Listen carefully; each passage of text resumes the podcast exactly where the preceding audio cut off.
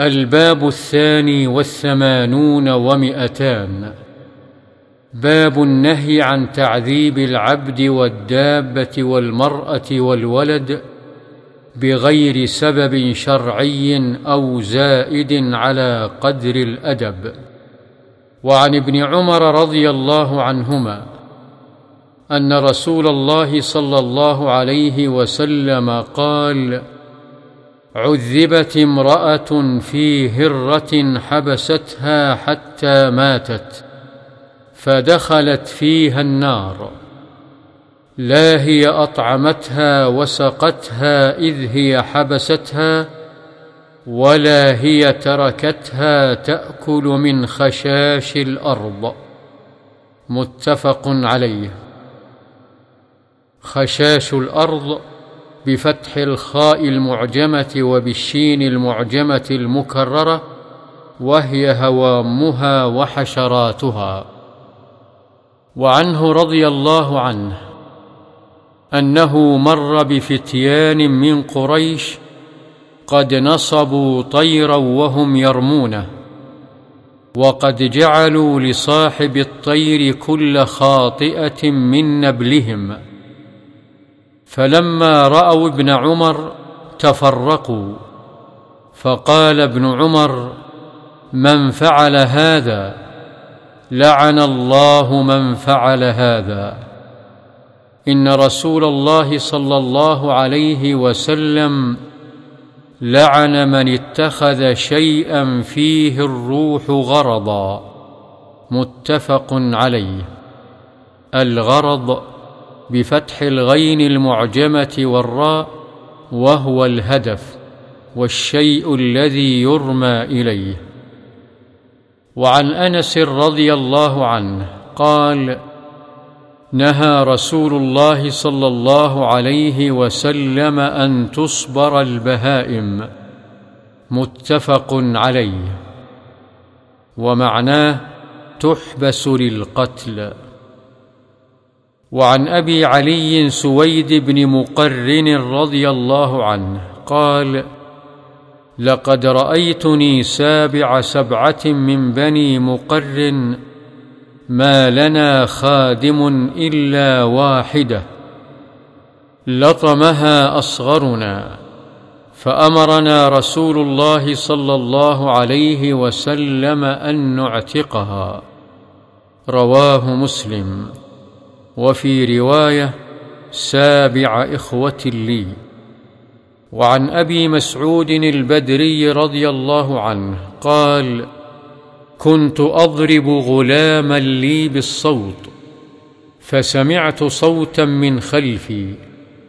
اعلم أبا مسعود فلم أفهم الصوت من الغضب.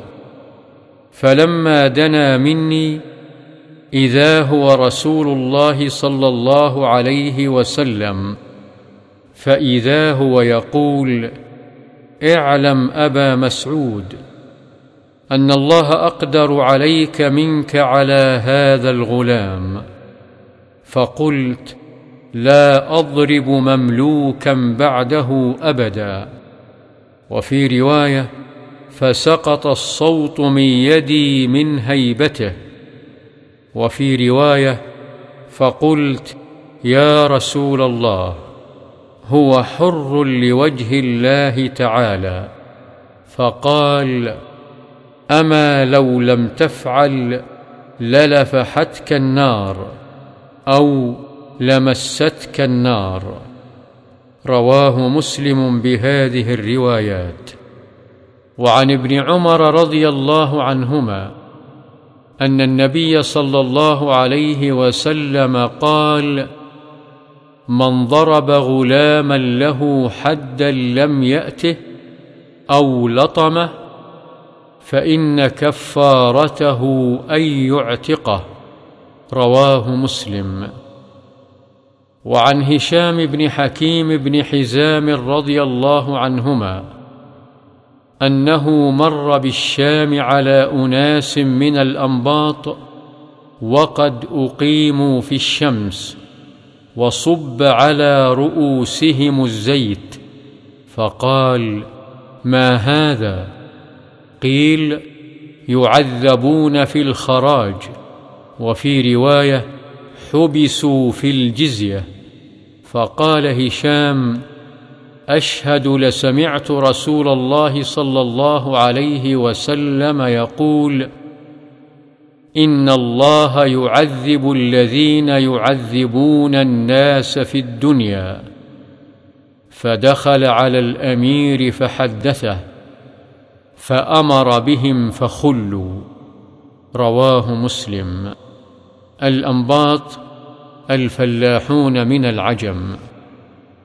وعن ابن عباس رضي الله عنهما قال رأى رسول الله صلى الله عليه وسلم حمارا موسوم الوجه فأنكر ذلك فقال فوالله لا أسمه إلا في أقصى شيء من الوجه فأمر بحمار له فكوي في جاعرتيه. فهو أول من كوى الجاعرتين. رواه مسلم.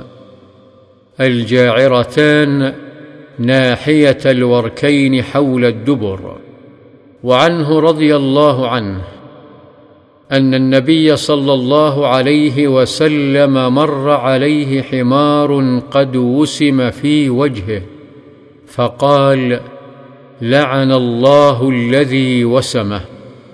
رواه مسلم.